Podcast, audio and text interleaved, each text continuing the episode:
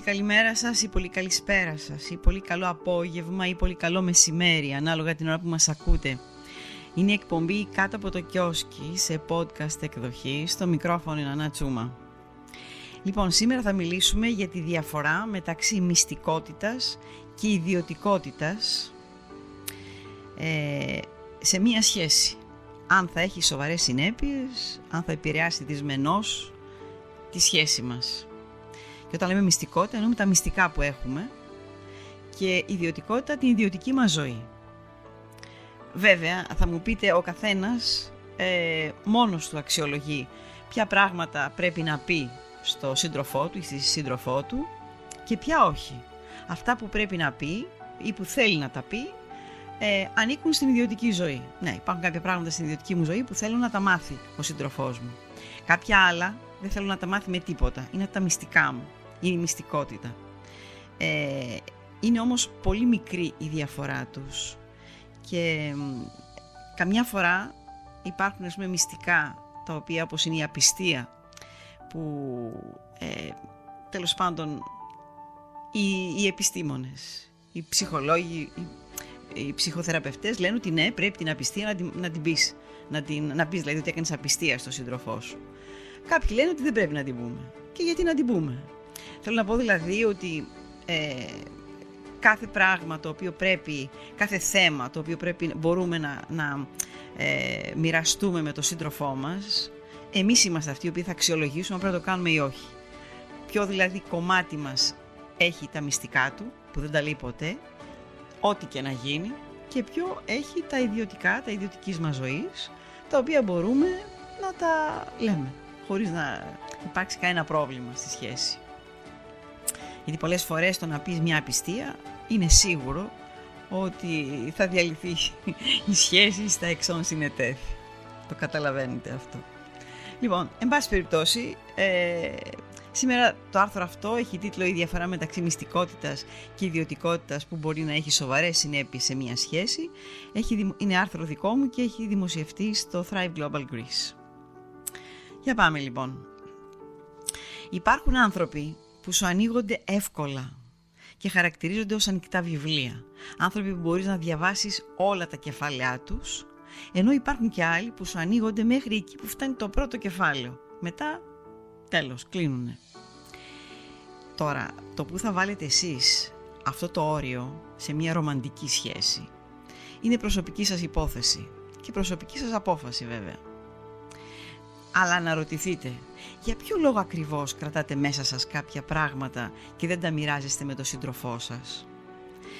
Αυτό ξέρετε γιατί είναι? Γιατί η διαφορά μεταξύ των προσωπικών δεδομένων, των ατομικών δικαιωμάτων και γενικά όλα αυτά που ονομάζονται ιδιωτική ζωή ή προσωπικός χώρος και του μυστικού είναι μια πολύ λεπτή γραμμή.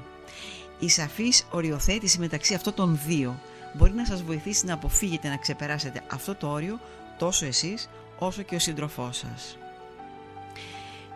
Η ψυχοθεραπεύτρια η κυρία Amy Morin, η οποία είναι αρχισυντάκτρια του Very Well Mind, λέει πως αν δεν αποκαλύπτεις κάτι επειδή δεν το θέλεις, είναι πιθανότατα ένα παράδειγμα διατήρησης της ιδιωτικής σου ζωής. Και αν δεν αποκαλύπτεις κάτι επειδή φοβάσαι τις συνέπειες που θα έχεις στη σχέση σου, πιθανό να είναι ένα μυστικό. Παρότι η απιστία και ότι μοιάζει με αυτή είναι το πιο χαρακτηριστικό παράδειγμα, λένε οι ψυχοθεραπευτές, ενός μυστικού που δεν επιτρέπεται να το κρύψει από τον σύντροφό σου. Εδώ ανοίγουμε μια παρένθεση και λέμε ότι ναι, μπορεί να το κρύψεις, γιατί όχι. Δικό σου μυστικό είναι, μπορείς να μην το πεις.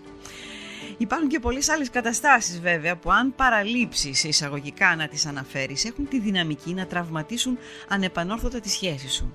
Όπως για παράδειγμα η πιθανότητα να σε απολύσουν από τη δουλειά σου, ένας καυγάς με ένα καλό φίλο ή κάτι άλλο που νομίζεις πως αν το πεις θα σε εκθέσεις στα μάτια του άλλου. Γι' αυτό μην αυταπατάσαι. Κάθε φορά που δεν μοιράζεσαι μαζί του κάτι από φόβο ότι μπορείς να εκτεθείς, τότε δεν προστατεύεις την ιδιωτικότητά σου, απλά κρατάς ένα μυστικό. Λέει τώρα η θεραπεύτρια κυρία Χάτι Λι, συγγραφέας του The Indwell Guide. Ελάτε να δούμε τώρα πώς μπορείτε να εντοπίσετε πότε κρατάτε ένα μυστικό και πότε υπερασπίζεστε την ιδιωτικότητά σας. Ξεκινήστε λοιπόν με το να σκέφτετε, να σκεφτείτε μάλλον την προσπάθεια που καταβάλλετε για να αποκρύψετε κάτι, ό,τι και αν είναι αυτό, από τον σύντροφό σας. Τα μυστικά τείνουν να κυβερνούν τη ζωή μας, λέει η κυρία Amy Morin. Είναι πιθανό να καταναλώσετε πολλή ενέργεια καλύπτοντάς τα ή κρύβοντάς τα. Το να φτάσετε στα άκρα, όπως το να αλλάξετε την καθημερινότητά σας, το πρόγραμμά σας, να κρύβετε κάποια στοιχεία, φωτογραφίες, γράμματα, μηνύματα, κάποιες κρυφές και ανώνυμες δραστηριότητές σας, ή να ζητάτε από τους φίλους σας ή τα μέλη της οικογένειάς σας να σας καλύψουν για να κρατήσετε το σύντροφό σας στο σκοτάδι, όλα αυτά είναι κόκκινα σημαίακια της μυστικότητας που έχει καταστροφική επίδραση στη σχέση. Για προσπαθήστε τώρα, λέει η κυρία Λι, να προσδιορίσετε τα συναισθήματα που σας οδηγούν σε αυτή τη συμπεριφορά. Αναρωτηθείτε αν διακατέχεστε από άγχος και φόβο για αυτό που κρύβεται μέσα σας. Αν σκέφτεστε πως αυτή η συμπεριφορά σας μπορεί να βλάψει τον σύντροφό σας ή τη σχέση σας, αν γίνει αιτία να απομακρυνθείτε ακόμα και να χωρίσετε. Τότε μπορεί πράγματι να πρόκειται για ένα μυστικό που πρέπει να κρατηθεί κρυφό, λέει. Από την άλλη πλευρά, αν τα συναισθήματα που έχετε για όσα σκέφτεστε, αν πρέπει να μοιραστείτε μαζί του ή όχι, δεν έχουν αρνητικό φορτίο, θα μπορούσατε να πείτε πως βρίσκεστε αναμφίβολα στη ζώνη της ιδιωτικότητας. Έχετε αίσθημα γαλήνης και ηρεμίας? Είστε συνειδητοποιημένοι σε ό,τι αφορά τις ανάγκες και τα θέλω σας? Η συμπεριφορά σας τείνει στο να τηρείτε τα όρια σας. Τότε πιστεύω, λέει η κυρία Λί, ότι προστατεύετε την ιδιωτικότητά σας. Θα ρωτήσουμε τώρα γιατί η διαφορά μεταξύ μυστικότητας και ιδιωτικότητας κατέχει τόσο σπουδαία θέση σε μια σχέση. Κοιτάξτε, ενώ η μυστικότητα μπορεί να είναι επιβλαβής για μια σχέση, η ιδιωτικότητα δεν είναι μόνο χρήσιμη, αλλά και απαραίτητη. Οι άνθρωποι συχνά πιστεύουν ότι πρέπει να μοιραστούν τα πάντα με τον σύντροφό τους για να αισθάνονται οικία και να έρθουν πιο κοντά. Αλλά σας λέμε ότι στους πελάτες γενικώς των ψυχοθεραπευτών, οι οποίοι τείνουν να ακούσουν το σώμα τους και να σκεφτούν καλά αν αισθάνονται ασφαλείς ή άνετοι να αποκαλύψουν αυτό που έχουν στο νου τους, αυτό είναι πάρα πολύ σημαντικό. Μια ειλικρινή συζήτηση με τον σύντροφό σας, λέει η κυρία Amy Morin, αναφορικά με τα όρια που θα βάλετε γύρω από αυτά που θέλετε να μοιράζεστε μαζί του, μπορεί επίσης να σας βοηθήσει να προλάβετε να μην γίνουν εστίες έντασης μεταξύ σας. Για παράδειγμα, σκεφτείτε να μην επιθυμείτε να έχει πρόσβαση ο σύντροφός σας στο δικό σας τηλέφωνο, διότι θέλετε να κρατήσετε ιδιωτικές τις συνομιλίες με τους συγγενείς σας ή τους φίλους σας. Αυτό είναι κάτι απολύτως λογικό, πλην όμως πρέπει να το ξεκαθαρίσετε μαζί του.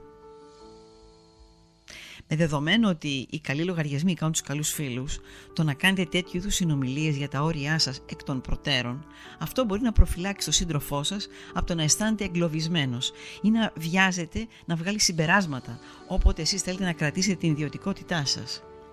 Σε αυτή την περίπτωση λοιπόν είναι χρήσιμο να μιλήσετε με σαφήνεια για να καταλάβει ότι απλώς τηρείτε την ιδιωτικότητά σας, λέγοντάς του, για παράδειγμα, «Έχω δικαιώματα σαν ελεύθερος άνθρωπος, οπότε ελπίζω να μην το πάρεις προσωπικά, γιατί δεν μοιράζομαι τώρα μαζί σου κάποια πράγματα. Αργότερα, αν νιώσω έτοιμη, θα μοιραστώ περισσότερα». Προσέξτε όμως, μόλις τεθούν οι βάσεις με τον ειλικρινή διάλογο που θα κάνετε μαζί του, είναι απαραίτητο να μην τις παραβιάσετε και να αρχίσετε να κρύβετε μυστικά που μπορούν να πληγώσουν τον σύντροφό σας ή τώρα ή στο μέλλον. Και παρόλο που το μέγεθος ενός μυστικού δυνητικά μπορεί να είναι ανάλογο με το επιβλαβές αποτέλεσμα, όσο μικρό και αν είναι το μυστικό, μπορεί να ραγίσει την εμπιστοσύνη που έχετε χτίσει, οδηγώντας τη σχέση σε χωρισμό. Και επειδή η εμπιστοσύνη είναι ευπαθής, καθώς μειώνεται, τόσο εσείς και ο σύντροφός σας είναι λιγότερο πιθανό να εμπιστευτεί το ένα στον άλλον, δημιουργώντας ένα φαινόμενο χιονοστιβάδας, που με την πάροδο του χρόνου θα δημιουργήσει μεγαλύτερη μυστικότητα και λιγότερη οικειότητα μεταξύ σας. Να θυμάστε πως έτσι με τον καιρό η μυστικότητα οδηγεί σε αποξένωση, αδιαφορία και γενικά πάμπολα αρνητικά συναισθήματα. Η υποκρισία θα σας γίνει δεύτερη φύση, ενώ οι ενοχές και οι συναισθηματικές και ψυχοσωματικές διαταραχές θα σας υπενθυμίζουν πως δεν ζείτε την αληθινή ζωή. Αυτός ακριβώς είναι ο λόγος για τον οποίο είναι τόσο απαραίτητο να αποφύγετε να μεταμφιέσετε ένα μυστικό σε ιδιωτικότητα και να παρακάμψετε εντελώς το πρώτο. Όχι μόνο τα μυστικά μπορούν να βλάψουν έναν σύντροφο, αλλά και ο χρόνος, η ενέργεια, η αγωνία και η ψυχική φθορά που χρειάζονται για να τα κρύψετε είναι απλά χαμένος χρόνος, λέει η κυρία Amy Morin. Και κλείνει. Ξοδέψτε το χρόνο σας για καλύτερο σκοπό. να χτίσετε ή να ενισχύσετε τα θεμέλια της σχέσης σας. Αυτά για απόψε και καλό σας βράδυ.